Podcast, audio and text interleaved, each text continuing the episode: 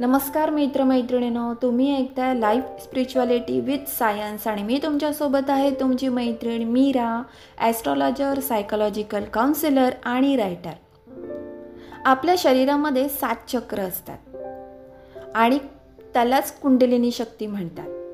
पण आता ही सात चक्र म्हणजे काय? ती नक्की कोणती सात चक्र आहेत? आणि ती सात चक्र जागृत कशी करायची? त्यांचा उपयोग काय आहे? त्यांचा फायदा काय आहे? ह्याविषयी बरेचसे प्रश्न बऱ्याच लोकांना असतात. कुंडलिनी शक्ती म्हणजे काय? कुंडलिनी शक्ती कशी जागृत करायची? ती जागृत करणं किती फायद्याचं आहे?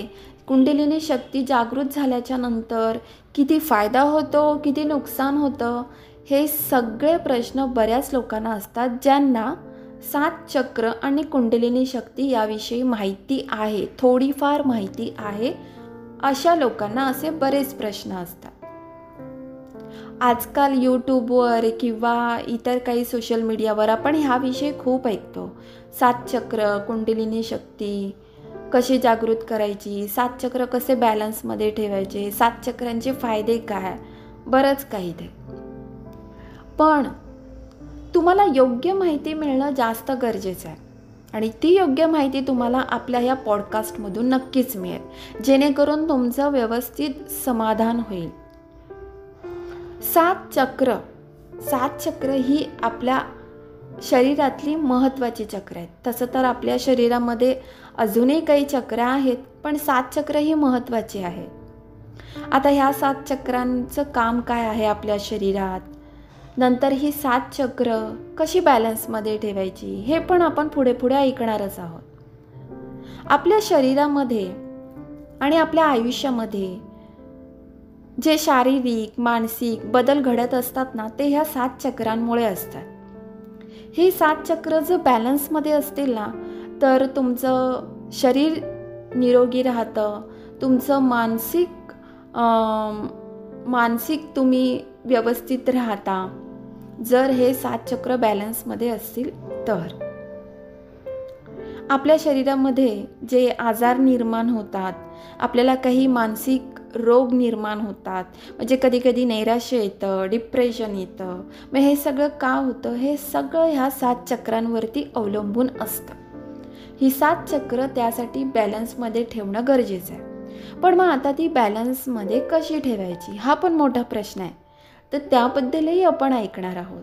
म्हणूनच ह्या पॉडकास्टमधून या भागातून मी सात चक्र आणि कुंडलिनी शक्ती ह्या विषयी ह्या विषयावरतीच चर्चा करणार आहे तुम्हाला माहिती देणार आहे.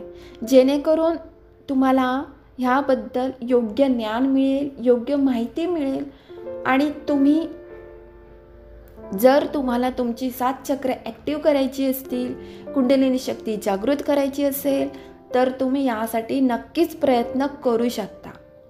पण मी तुम्हाला एक सांगते. सात चक्र तर तुमची बॅलन्समध्ये होतील पण कुंडलिनी शक्ती.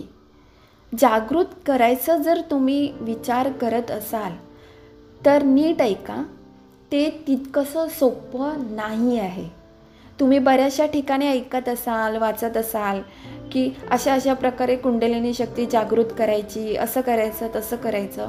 पण लक्षात घ्या ते तितकंसं सोपं नसतं.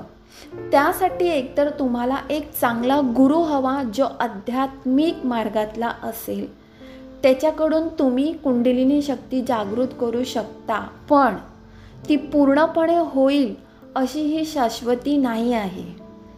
त्यामुळे कुंडलिनी शक्ती जागृत करण्याचा प्रयत्न शक्यतो तरी घरी करू नका. ते तुम्हाला घातक ठरू शकतं. आधी त्यामागची सगळी माहिती मिळवा.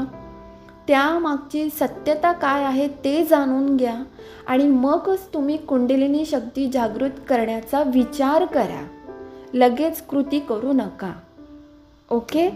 तर ह्या भागातून पुढे पुढच्या भागामध्ये म्हणजे आपण सात चक्रांविषयी आणि कुंडलिनी शक्तीविषयी माहिती ऐकणार आहोत. तोपर्यंतवर तुम्ही खुश रहा आनंदी रहा आणि तुमची काळजी घ्या. धन्यवाद.